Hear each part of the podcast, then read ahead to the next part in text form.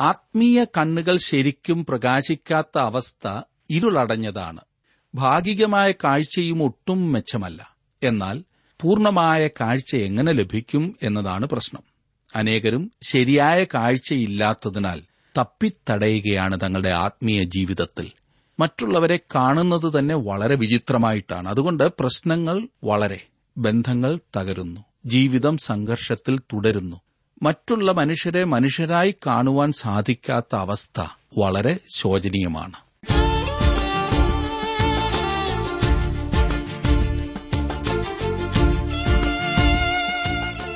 G W ആറിന്റെ വേദപഠന class ആരംഭിക്കുകയാണ്. ജീവസന്ദേശം. ഇന്നത്തെ നമ്മുടെ പാഠഭാഗം മർക്കോസ് എഴുതിയ സുവിശേഷം എട്ടാം അധ്യായമാണ്.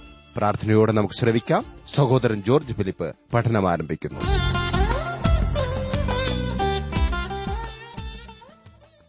വിശുദ്ധ മർക്കോസിന്റെ സുവിശേഷം ഏഴാം അധ്യായത്തിന്റെ ഇരുപത്തിമൂന്നാം വാക്യം വരെയാണല്ലോ കഴിഞ്ഞ ക്ലാസ്സിൽ നാം ചിന്തിച്ചത്. ആചാരങ്ങളെക്കുറിച്ചും ബാഹ്യമായ ആചാരങ്ങളെക്കാൾ ആന്തരികമായ വിശുദ്ധിയും ദൈവവുമായുള്ള ബന്ധവുമാണ് ഏറ്റവും പ്രധാനപ്പെട്ടത് എന്ന് നാം പഠിച്ചു കഴിഞ്ഞു. ഇന്ന് ഏഴാം അധ്യായത്തിന്റെ ഒടുവിലത്തെ ഭാഗത്ത് പറഞ്ഞിരിക്കുന്ന ഒന്ന് രണ്ട് സംഭവങ്ങൾ കൂടി പഠിച്ച് എട്ടാം അധ്യായത്തിലേക്ക് നമുക്ക് പ്രവേശിക്കണം. ഇരുപത്തിനാല് മുതൽ മുപ്പത് വരെയുള്ള വാക്യങ്ങളിൽ കർത്താവ് സീതോന്റെയും സൂര്യന്റെയും അതിർനാട്ടിൽ ചെന്ന് അവിടെ ഒരു സ്ത്രീയുടെ മകളെ സൌഖ്യമാക്കുന്ന സംഭവമാണ് വായിക്കുന്നത്. ഈ സംഭവത്തെക്കുറിച്ച് നാം നേരത്തെ ചിന്തിച്ചതാണ്. നമ്മുടെ കർത്താവ് തന്റെ സ്വന്തം ദേശം വിട്ട് സോർ സീതോൻ എന്ന പ്രദേശങ്ങളിലേക്ക് വാങ്ങിപ്പോയി. അവിടെ അവൻ സോർ നിവാസിയും കനാന്യ സ്ത്രീയുമായ ഒരുവളെ കണ്ടുമുട്ടി. അവൾ വിശ്വാസത്തോടെ യേശുവിന്റെ അടുത്തു വന്നു. ആദ്യം യേശുവിന്റെ അവളോടുള്ള പെരുമാറ്റം വളരെ ക്രൂരമായി തോന്നാവുന്നതത്രേ. എന്നാൽ ഇതൊരു പ്രത്യേക സത്യം വെളിപ്പെടുത്തുവാനായിരുന്നു എന്ന് വിശുദ്ധ മത്തായുടെ സുവിശേഷത്തിൽ നാം കണ്ടതാണല്ലോ. തന്റെ സ്വദേശത്തിന് വെളിയിൽ ജീവിക്കുന്ന ആളുകൾക്ക് അവനിലുണ്ടായിരുന്ന വിശ്വാസത്തിന്റെ നല്ല ഒരു ഉദാഹരണമാണ് ഈ പറഞ്ഞ സ്ത്രീ. നമ്മുടെ കർത്താവ് അവളുടെ അപേക്ഷ സ്വീകരിച്ചു. ഈ സ്ത്രീയുടെ വിശ്വാസത്തിന് കർത്താവ് ഉത്തരം നൽകുന്നതിനായിട്ടാണോ യേശു ആ പ്രദേശത്ത് വന്നത് എന്ന് ഏതൊരാൾക്കും സംശയിക്കാവുന്ന വിധത്തിൽ കർത്താവ് അവളെ സഹായിക്കുന്നു. മുപ്പത്തിയൊന്നാം വാക്യത്തിൽ നാം കാണുന്നത് അവൻ വീണ്ടും സോരിന്റെ അതിർവിട്ട് സീതോൻ വഴിയായി ദക്കപ്പൊലി ദേശത്തിന്റെ നടുവിൽ കൂടി ഗലീല കടൽ പുറത്തു വന്നു. തെക്കപ്പുലി എന്നതിന് പത്ത് പട്ടണങ്ങൾ ഉൾക്കൊള്ളുന്ന ഒരു ഡിസ്ട്രിക്ട് എന്നാണ് അർത്ഥം. ഗലീല കടലിന്റെ സമീപത്തുള്ള യോർദാൻ നദിക്ക് കിഴക്കുള്ള പട്ടണങ്ങളായിരുന്നു ഈ പറഞ്ഞ പത്ത് പട്ടണങ്ങൾ. അവിടെ അവർ വിക്കനായൊരു ചെകിടനെ അവന്റെ അടുക്കൽ കൊണ്ടുവന്നു. അവന്റെ മേൽ കൈവെക്കണം എന്ന് അപേക്ഷിച്ചു. അവൻ അവനെ പുരുഷാരത്തിൽ നിന്ന് വേറിട്ട് കൂട്ടിക്കൊണ്ടുപോയി അവന്റെ ചെവിയിൽ വിരലിട്ട് തുപ്പി അവന്റെ നാവിനെ തൊട്ട് സ്വർഗത്തേക്ക് നോക്കി നെടുവീർപ്പിട്ട് അവനോട് തുറന്നു വരിക എന്നർത്ഥമുള്ള യഭത എന്ന് പറഞ്ഞു. ഉടനെ അവന്റെ ചെവി തുറന്നു. നാവിന്റെ കെട്ടും അഴിഞ്ഞിട്ട് അവൻ ശരിയായി സംസാരിച്ചു. ഇത് ആരോടും പറയരുത് എന്ന് അവരോട് കൽപ്പിച്ചു എങ്കിലും അവൻ എത്ര കൽപ്പിച്ചുവോ അത്രയും അവർ പ്രസിദ്ധമാക്കി. വിശ്വാസത്തിന് സഹായകമായ സംഗതികളാണ് യേശു ചെയ്തിരുന്നത്. ആ മനുഷ്യന്റെ അവസ്ഥയാണ് യേശുവിനെ ഈ രീതിയിൽ പ്രവർത്തിപ്പാൻ പ്രേരിപ്പിച്ചത്. ഒന്നാമത് അവൻ കേൾപ്പാൻ തക്കവണ്ണം അവന്റെ ചെവി തുറന്നു. അതിനുശേഷം ഇക്കാര്യം അവൻ ആരോടും പറയരുത് എന്ന് ജനങ്ങളോട് പറഞ്ഞുകൊണ്ട് ഒരു വിഫല ശ്രമം നടത്തി. എല്ലാ അതിർത്തികളെയും ലംഘിച്ചുകൊണ്ട് യേശുവിന്റെ ശുശ്രൂഷയ്ക്ക് കൂടുതൽ ഉന്മേഷം പകർന്നുകൊടുത്ത ഒരു അതിശയമായിരുന്നു ഈ പറഞ്ഞത് എന്ന് നാം പിന്നീട് കാണുന്നതാണ്. ഇനി നാം എട്ടാം അധ്യായത്തിലേക്ക് വരികയാണ്. യേശുവിന്റെ പ്രവർത്തനങ്ങൾക്ക് പ്രാധാന്യം നൽകിക്കൊണ്ട് വിശുദ്ധ മർക്കോസ് തന്റെ വിവരണം തുടരുന്നതാണ് എട്ടാം അധ്യായത്തിൽ നാം കാണുന്നത്. ദക്കപ്പൊലി പ്രദേശത്ത് യേശു നാലായിരം പേരെ പോഷിപ്പിക്കുന്നു. ദൽമനൂധ ദേശത്തു വെച്ച് പരീശന്മാർ വന്ന് ആകാശത്തു നിന്ന് ഒരു അടയാളം അന്വേഷിക്കുന്നു. ബത്സൈദയിൽ എത്തിയപ്പോൾ ഒരു കുരുടനെ യേശുവിന്റെ അടുക്കൽ കൊണ്ടുവരികയും അവനെ തൊടയണമെന്ന് അവർ അപേക്ഷിക്കുകയും ചെയ്തു. ഫിലിപ്പിന്റെ കൈശേരിയിൽ വെച്ച് പത്രോസ് തന്റെ വിശ്വാസ പ്രഖ്യാപനം നടത്തുന്നു. യേശു ചെയ്തത് അക്കാലത്ത് റോമാക്കാർക്ക് പ്രധാനപ്പെട്ട കാര്യമായിരുന്നു. ഇന്ന് നമുക്കും. യേശുക്രിസ്തു പൂർണമായി രക്ഷിപ്പാൻ പ്രാപ്തനാണോ? അവനത് പ്രവർത്തിപ്പാൻ കഴിയുമോ?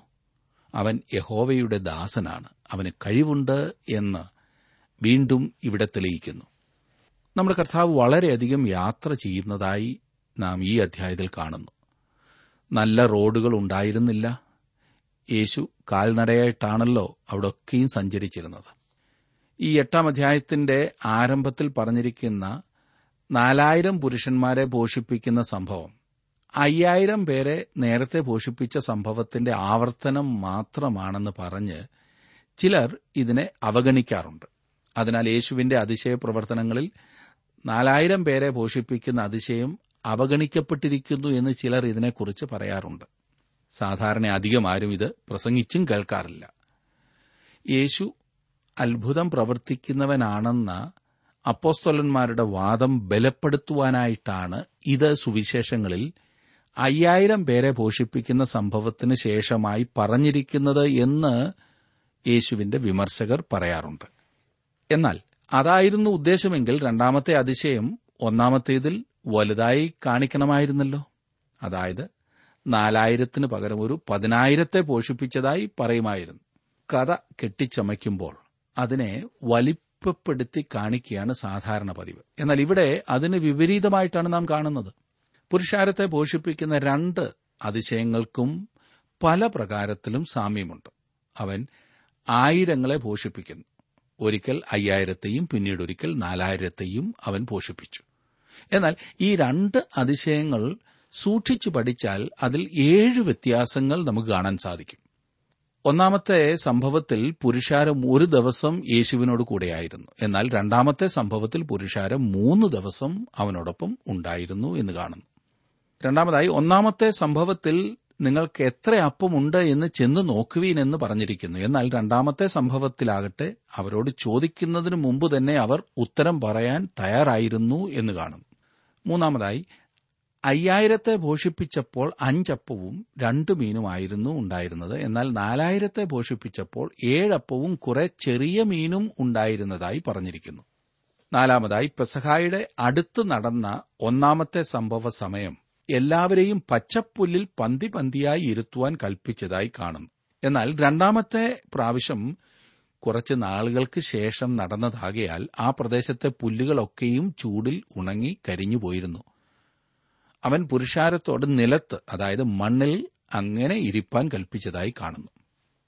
അഞ്ചാമത്തെ വ്യത്യാസം ഒന്നാമത്തെ സംഭവത്തിൽ നമ്മുടെ കർത്താവ് അഞ്ചപ്പവും രണ്ട് മീനും എടുത്ത് സ്വർഗത്തേക്ക് നോക്കി വാഴ്ത്തിയതായും രണ്ടാമത്തെ സംഭവത്തിൽ ആദ്യം അവൻ ഏഴപ്പം എടുത്ത് സ്തോത്രം ചെയ്തതായും പിന്നീട് കുറെ ചെറിയ മീനുണ്ടായിരുന്നത് അനുഗ്രഹിച്ച് എന്ന് കാണുന്നു.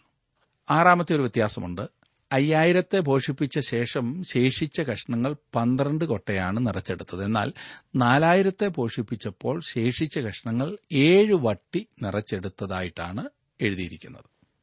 ഒടുവിലത്തെ വ്യത്യാസമായി ഞാൻ കാണുന്നത് രണ്ട് പ്രാവശ്യവും പോഷിപ്പിക്കപ്പെട്ടവരുടെ എണ്ണം വ്യത്യസ്തമാണ്. അതായത് ഒരിക്കൽ അയ്യായിരം പിന്നീട് നാലായിരം.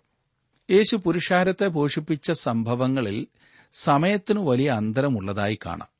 അയ്യായിരത്തെ പോഷിപ്പിച്ചത് ഒന്നാം ദിവസത്തിന്റെ അവസാനത്തിലായിരുന്നു. യേശു അവരെ ഉപദേശിക്കുകയായിരുന്നു അതുവരെ. എന്നാൽ നാലായിരത്തെ പോഷിപ്പിക്കുന്ന സന്ദർഭത്തിൽ പുരുഷാരം മൂന്ന് ദിവസമായി അവന്റെ ഉപദേശം ശ്രദ്ധിച്ചുകൊണ്ടിരിക്കുകയായിരുന്നു. ആത്മീയമായ ഉപദേശത്തിന്റെ പിന്നാലെ ശാരീരികമായ ഭക്ഷണം അവൻ അവർക്ക് നൽകി. അതായത് പുരുഷാരം ഭക്ഷണം കഴിപ്പാനല്ല ഉപദേശം കേൾപ്പാനാണ് വന്നത് എന്നർത്ഥം. ആ ദിവസങ്ങളിൽ എന്ന് പറഞ്ഞിരിക്കുന്നതിന്റെ അർത്ഥം യേശു ദക്കപ്പൊലി ദേശത്തായിരിക്കുമ്പോൾ എന്നാണ്. പുരുഷാരം അവനെ ഒരു വിജന പ്രദേശത്തേക്ക് അനുഗമിച്ചു. അത് ഉപദേശിപ്പാൻ അനുയോജ്യമായിരുന്ന സ്ഥലമായിരുന്നെങ്കിലും അവിടെ ഉടനെ ആഹാര സാധനങ്ങൾ വാങ്ങാൻ കിട്ടുന്ന സ്ഥലമായിരുന്നില്ല. വലിയ പുരുഷാരമാണ് അവനെ ഇപ്പോൾ അനുഗമിച്ചുകൊണ്ടിരിക്കുന്നത്. എട്ടാം അധ്യായത്തിന്റെ ആദ്യത്തെ ആറു വാക്യങ്ങൾ ഞാനൊന്ന് വായിക്കാം. ശ്രദ്ധിച്ചാട്ടെ.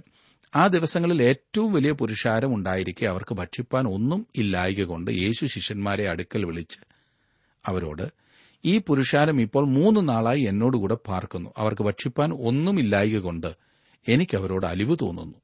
ഞാൻ അവരെ പട്ടിണിയായി വീട്ടിലേക്ക് അയച്ചാൽ അവർ വഴിയിൽ വെച്ച് തളർന്നു പോകും.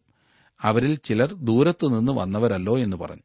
അതിനവന്റെ ശിഷ്യന്മാർ ഇവർക്ക് ഇവിടെ മരുഭൂമിയിൽ അപ്പം കൊടുത്ത് തൃപ്തി വരുത്തുവാൻ എങ്ങനെ കഴിയും? എന്നുത്തരം പറഞ്ഞു. അവൻ അവരോട് നിങ്ങളുടെ പക്കൽ എത്ര അപ്പമുണ്ട്? എന്ന് ചോദിച്ചു. ഏഴ് എന്നവർ പറഞ്ഞു. അവൻ പുരുഷാരത്തോട് നിലത്തിരിപ്പാൻ കൽപ്പിച്ചു. പിന്നെ ആ ഏഴപ്പം എടുത്ത് സ്തോത്രം ചെയ്ത് നുറുക്കി ശിഷ്യന്മാരുടെ പക്കൽ വിളമ്പുവാൻ കൊടുത്തു. അവർ പുരുഷാരത്തിന് വിളമ്പി. യേശു അയ്യായിരത്തെ പോഷിപ്പിച്ച സംഭവം ശിഷ്യന്മാർ മറന്നു എന്ന് തോന്നുന്നു. നമ്മിൽ പലർക്കും ഇതുപോലെയുള്ള അനുഭവങ്ങൾ ഉണ്ട് എന്നത്രേ എന്റെ വിചാരം. ദൈവം നമുക്ക് കൃപയോടെ നല്ല കാര്യങ്ങൾ ചെയ്തു തരുന്നു. എന്നാൽ അടുത്ത പ്രാവശ്യം നാം അത് മറന്നുപോകുന്നു. പുതിയൊരു അടിയന്തരമായിട്ടുള്ള ആവശ്യമുണ്ടാകുമ്പോൾ നമുക്ക് അതാകും ഏറ്റവും പുതുമയായി തോന്നുന്നത്. ദൈവം ചെയ്തു തന്ന പഴയ കാര്യങ്ങളെ ഓർത്ത് നാം ധൈര്യം പ്രാപിക്കാറില്ല. അവർ പുരുഷാരത്തിനിടയിൽ ഒരു അന്വേഷണം നടത്തിയിരുന്നു. കാരണം അവിടെ എത്ര അപ്പമുണ്ടെന്ന കാര്യം അവർക്ക് അറിയാമായിരുന്നു എന്ന് കാണുന്നു. അയ്യായിരത്തെ പോഷിപ്പിച്ച അതിശയം യേശു ആവർത്തിക്കുമെന്ന് അവർ പ്രതീക്ഷിച്ചിരിക്കാം. ഇപ്രാവശ്യം പഴയതിനേക്കാൾ കുറച്ച് ആളുകൾക്ക് വേണ്ടി അവരുടെ പക്കൽ കൂടുതൽ അപ്പമുണ്ടോ എന്ന് സംശയിക്കുന്നു. എന്നാൽ ഇത്രയും പേർക്ക് അത് എന്തുള്ളൂ എന്ന കാര്യം ശരിയാണ്. ഇപ്രാവശ്യം അപ്പം ആരുടെ പക്കലാണ് ഉണ്ടായിരുന്നത് എന്ന് നമുക്കറിയില്ല. പേര് പറഞ്ഞിട്ടില്ലാത്ത ആരുടെയോ പക്കലാണ് ആ അപ്പം ഉണ്ടായിരുന്നത്. തീർച്ചയായും അവർക്കതിന്റെ പ്രതിഫലം കിട്ടും. ഈ സംഭവത്തിൽ അവർ നിലത്തിരുന്നതായി പറഞ്ഞിരിക്കുന്നു. എന്നാൽ അയ്യായിരം പേരെ പോഷിപ്പിച്ച സമയത്ത് അവരോട് പുല്ലിലിരിക്കുവാനാണല്ലോ കൽപ്പിച്ചത്. എത്ര മീൻ ഉണ്ടായിരുന്നു? കുറെ ചെറിയ മീൻ. അത്രേ പറഞ്ഞിട്ടുള്ളൂ. സംഖ്യ ഇവിടെ അപ്രധാനമാണ്. യേശു മീൻ എണ്ണി നോക്കിയില്ല. ദൈവം മദ്യത്തിലുള്ളപ്പോൾ അവിടെ എല്ലാം ധാരാളമായി അനുഭവമാകുന്നു എന്ന് കാണാം. അവൻ അയ്യായിരത്തെ പോഷിപ്പിച്ചാലും നാലായിരത്തെ പോഷിപ്പിച്ചാലും അവർക്കൊരു ലഘുഭക്ഷണമല്ലായിരുന്നു നൽകിയത്. അവൻ നല്ലതുപോലെ വയറു നിറയെ എല്ലാവർക്കും ആഹാരം നൽകി. ഓരോ പുരുഷന്റെയും കൂടെ ഓരോ സ്ത്രീയെയും ഓരോ കുട്ടിയെയും കൂട്ടിയാൽ യേശു വാസ്തവത്തിൽ നാലായിരത്തെയല്ല പന്തീരായിരത്തോളം പേരെയാണ് അന്ന് പോഷിപ്പിച്ചത്.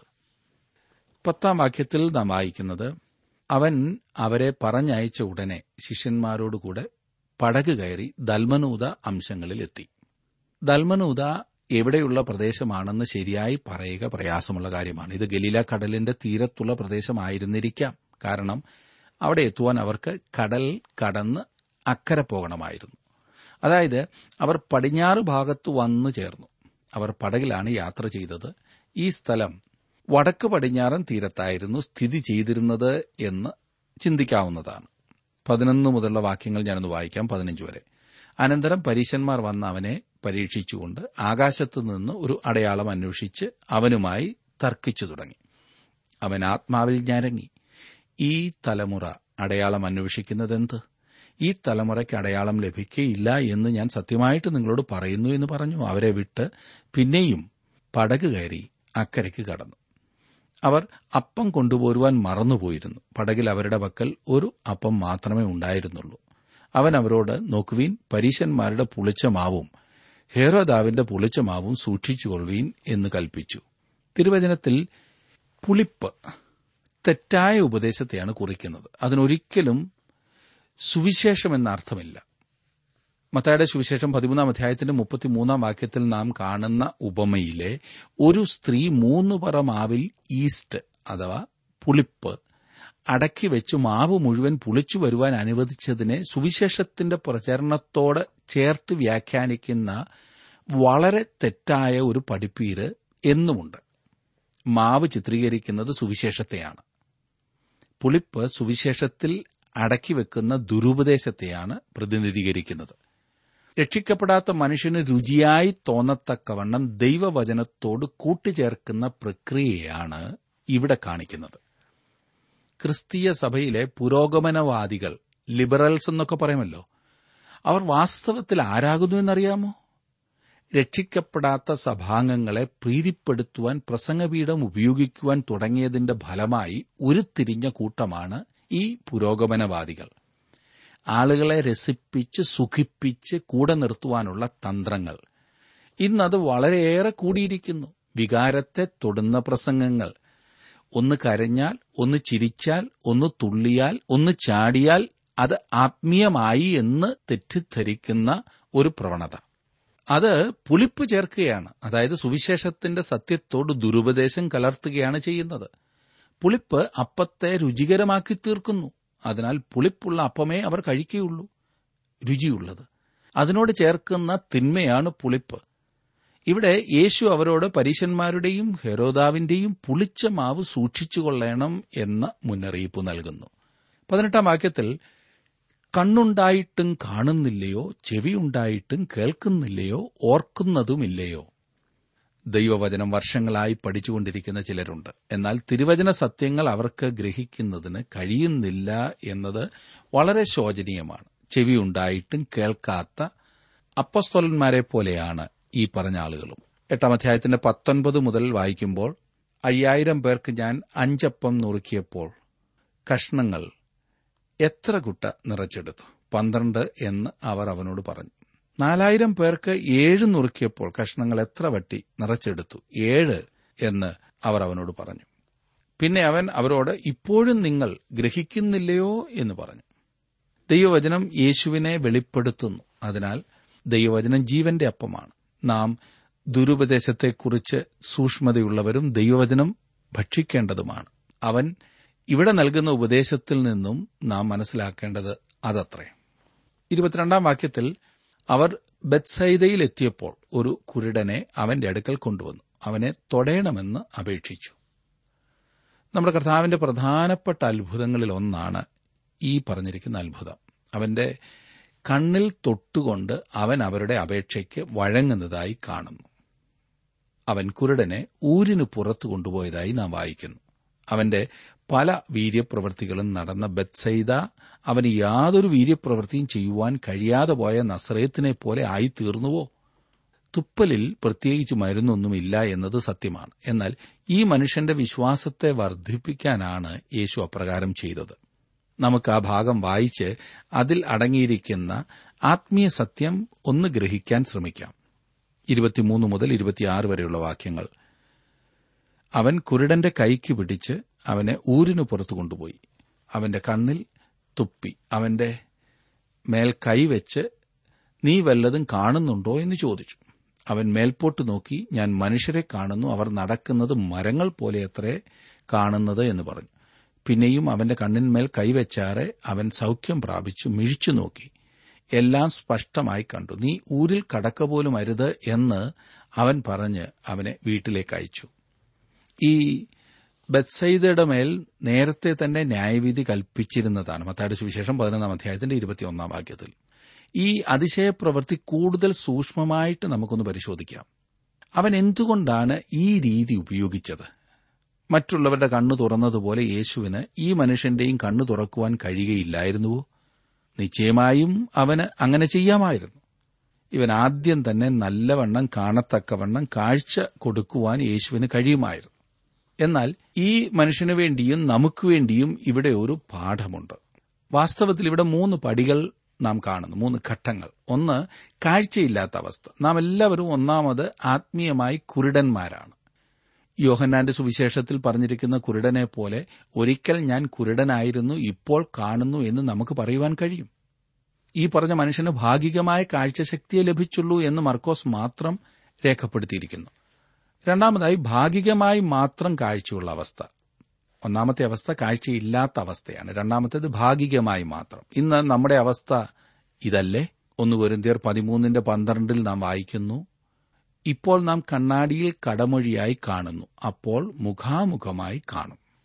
അറിയേണ്ടതെല്ലാം തങ്ങൾക്കറിയാം എന്ന് ചിന്തിക്കുന്ന അനേകം ആളുകളുണ്ട്. അങ്ങനെ വിചാരിക്കുന്ന ചിലരുടെ എഴുത്തുകൾ ഞാൻ വായിക്കാറുണ്ട്. എന്നാൽ ഞാൻ ഇന്ന് കണ്ണാടിയിൽ കടമൊഴിയായി കാണുന്നതേയുള്ളൂ എന്ന സത്യം ഞാൻ നിങ്ങളെ ഓർപ്പിക്കുവാൻ താൽപര്യപ്പെടുന്നു. എനിക്കറിഞ്ഞുകൂടാത്ത അനേകം കാര്യങ്ങളുണ്ട്. തങ്ങളുടെ ഇടവകയിലെ ബൈബിൾ ക്ലാസ്സിൽ ചിലർ സംബന്ധിക്കില്ല. എന്താണ് കാരണമെന്ന് നിങ്ങൾക്കറിയാമോ? അവർക്ക് ക്ലാസ് പഠിപ്പിക്കുന്ന ആളിനേക്കാൾ കൂടുതൽ അറിവുണ്ട് എന്നാണ് ചിന്ത. അത് ശരിയായിരിക്കാം. എന്നാൽ അവർക്ക് അറിവുള്ളതിനേക്കാൾ കൂടുതൽ അറിയാമെന്ന് ചിന്തിക്കുന്നതാണ് അവരെ സംബന്ധിച്ച പരിതാപകരമായ അവസ്ഥ. ഭാഗികമായി മാത്രം കാണുന്നവർ. സോക്രട്ടീസ് ജീവിച്ചിരുന്ന കാലത്ത് അധേനക്കാരിൽ ഏറ്റവും ബുദ്ധിമാൻ താനാണെന്ന് ഒരിക്കൽ പ്രസ്താവിച്ചു. സോക്രട്ടീസ് വളരെ താഴ്മയുള്ള ഒരു മനുഷ്യനായിരുന്നതിനാൽ ഈ പ്രസ്താവന എല്ലാവരെയും നടുക്കുകയുണ്ടായി. അദ്ദേഹം എന്താണ് അർത്ഥമാക്കിയതെന്ന് അവർ അന്യോന്യം ചോദിച്ചു. അപ്പോൾ അദ്ദേഹം പുഞ്ചിരിച്ചുകൊണ്ട് ഇപ്രകാരം പറഞ്ഞു അധേനക്കാരിൽ ഭൂരിപക്ഷം ആളുകളും തങ്ങൾക്കറിവുണ്ട് എന്ന് വിചാരമുള്ളവരാണ്. എന്നാൽ എനിക്കറിവില്ല എന്നെനിക്കറിയാം. എനിക്കറിവില്ല എന്ന് ഞാൻ അറിയുന്നതുകൊണ്ട് ഞാനാണ് അധേനക്കാരിൽ ഏറ്റവും ബുദ്ധിമാനായ മനുഷ്യൻ. എങ്ങനെയുണ്ട് തങ്ങൾ സകലതും അറിയുന്നു എന്ന് ചിന്തിക്കുന്ന അനേകം വിശ്വാസികൾ ഇന്നുണ്ട്. എന്നാൽ പൗലോസ് പറയുന്നത് നാം കണ്ണാടിയിൽ കടമൊഴിയായി കാണുന്നു എന്നാണ്. ഈ ജീവിതത്തിൽ നമ്മുടെ അവസ്ഥ അതാണ്. എന്നാൽ നാം അവന്റെ സന്നിധിയിൽ എത്തിച്ചേരുമ്പോൾ അന്ന് നാം അറിയപ്പെട്ടതുപോലെ തന്നെ അറിയും. അവിടെ ചില പുതിയ കാര്യങ്ങൾ നമുക്കറിയാൻ കഴിയും എന്നതിനാൽ ഞാൻ സന്തുഷ്ടനാണ്. മൂന്നാമതായി പൂർണമായ കാഴ്ച. മൂന്നാമത്തേത് പൂർണമായ കാഴ്ചയുടെ അവസ്ഥയാണെന്ന് പറഞ്ഞല്ലോ. അവന്റെ സന്നിധിയിൽ നാം ചെല്ലുമ്പോൾ നമുക്ക് പൂർണ കാഴ്ച ലഭിക്കും. അന്ന് നാം വാസ്തവത്തിൽ കാണുവാൻ കഴിവുള്ളവരായിത്തീരും. നാം ഭാഗികമായി കണ്ടതൊക്കെ എത്ര മണ്ടത്തരമാകുന്നു എന്ന് അപ്പോൾ നമുക്ക് മനസ്സിലാകും. നമ്മുടെ കർത്താവ് അവസാനം ആ മനുഷ്യനെ പൂർണമായി സൌഖ്യമാക്കി എന്ന കാര്യം ശ്രദ്ധിക്കുക. കുരുടന്മാരുടെ കണ്ണു തുറക്കുന്നതിന് നമ്മുടെ കർത്താവ് ഉപയോഗിച്ചിട്ടുള്ള വ്യത്യസ്തങ്ങളായ രീതികൾ നിങ്ങൾ ശ്രദ്ധിച്ചിട്ടുണ്ടോ? ഇവിടെ ബത്സൈതയിൽ വെച്ച് അവൻ കുരുടനെ സൗഖ്യമാക്കിയപ്പോൾ അവന്റെ കണ്ണിൽ തൊട്ടു. അങ്ങനെ ഈ മനുഷ്യന് ഒരു അനുഭവമുണ്ടായി. യേശു കുരുടനായ ബർത്തിമായിയെ സൗഖ്യമാക്കിയപ്പോൾ യേശു അവനെ തൊട്ടില്ല. അകലെ നിന്ന് അവനോട് സംസാരിച്ചതേയുള്ളൂ വിശ്വാസം അവന്റെ കണ്ണു തുറക്കുവാൻ ഇടയാക്കി.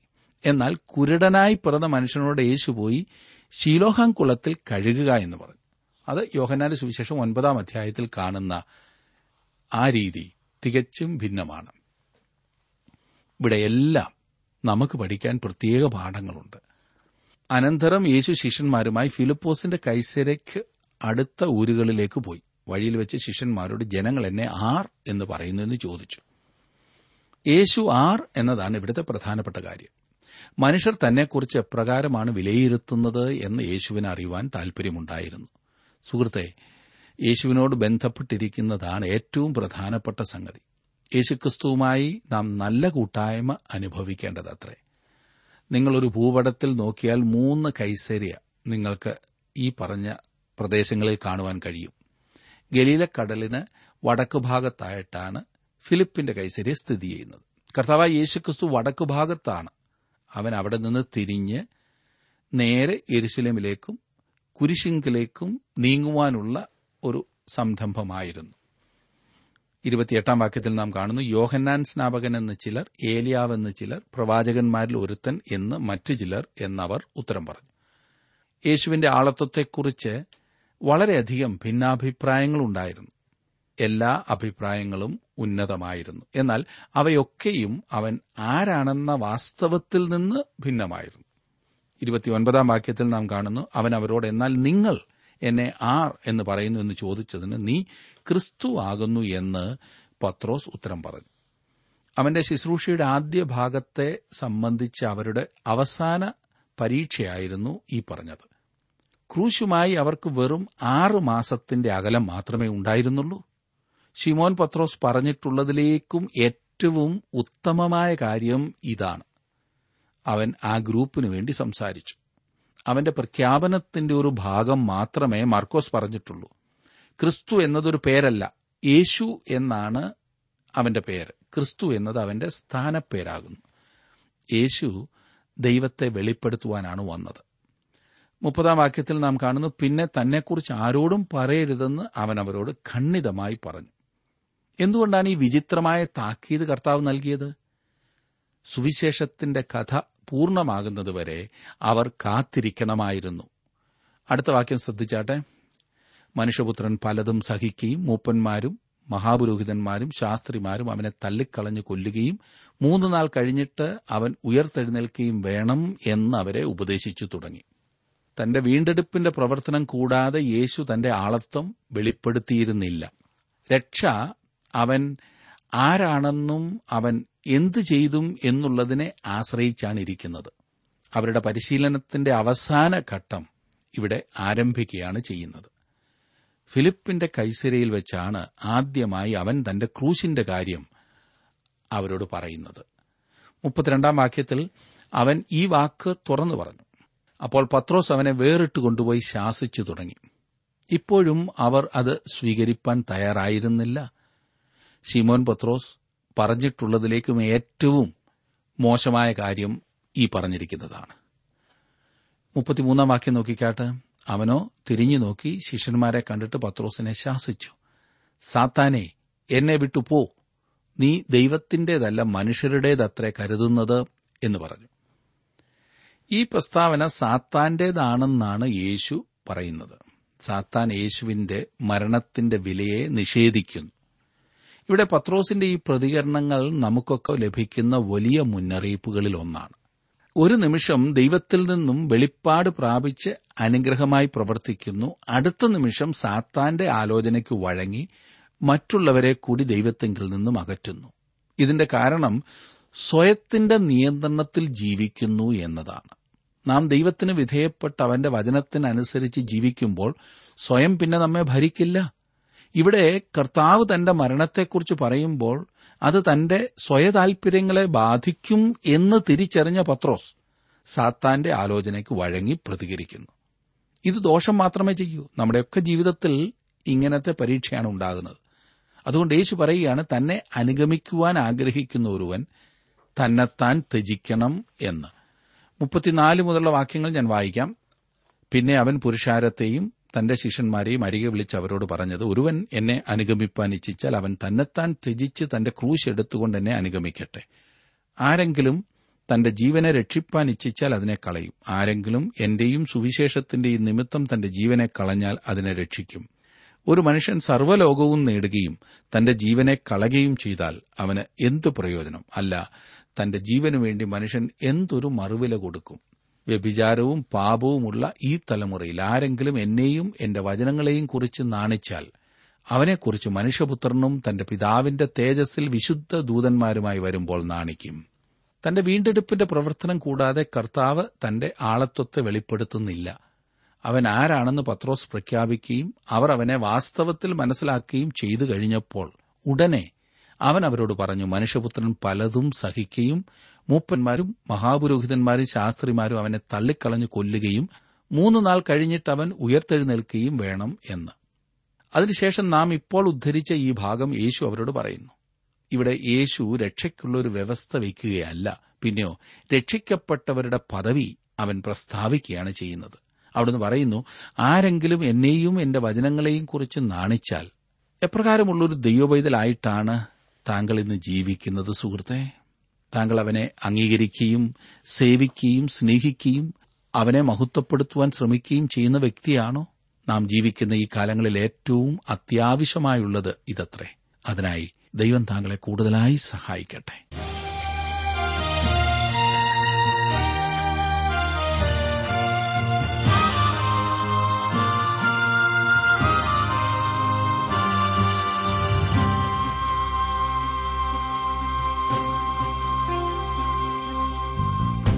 ഇന്നത്തെ ജീവസന്ദേശ പഠന ക്ലാസ്സിലൂടെ ഞങ്ങളെ ശ്രദ്ധിച്ച എല്ലാ പ്രിയ ശ്രോതാക്കളോടുമുള്ള നന്ദിയെ അറിയിക്കട്ടെ. ദൈവവചനത്തിന് മാത്രമേ രാജ്യങ്ങളെയും സഭകളെയും കുടുംബങ്ങളെയും വ്യക്തികളെയും രൂപാന്തരപ്പെടുത്തുവാൻ കഴിയൂ. ദൈവവചനം കൃത്യമായി ക്രമമായി പഠിക്കുവാൻ ലഭിച്ചിരിക്കുന്ന ഈ അസുലഭ അവസരം പ്രയോജനപ്പെടുത്തുകയും സ്നേഹിതരെയും ഇത് പ്രയോജനപ്പെടുത്തുവാൻ ഉത്സാഹിപ്പിക്കുകയും ചെയ്യുക. അഭിപ്രായങ്ങളും നിർദ്ദേശങ്ങളും പ്രാർത്ഥനാ വിഷയങ്ങളും ഞങ്ങളെ അറിയിക്കുക. ഞങ്ങളുടെ വിലാസം ജീവസന്ദേശം പോസ്റ്റ് ബോക്സ് നമ്പർ മൂന്ന് തിരുവല്ല അഞ്ച് Keralam. Phone zero four six nine two seven zero zero two eight four. Mobile nine four four seven seven six seven three seven eight. ഞങ്ങളുടെ email address Malayalam T T V at radio eight eight two dot com. വെബ്സൈറ്റിലും ഞങ്ങളുടെ programme ലഭിക്കുന്നതാണ്. ഞങ്ങളുടെ website W W W dot radio eight eight two dot com. ആരാധ്യനായ ദൈവമേ ആരിലും വന്നീതനേ ആരാധിക്കുന്നു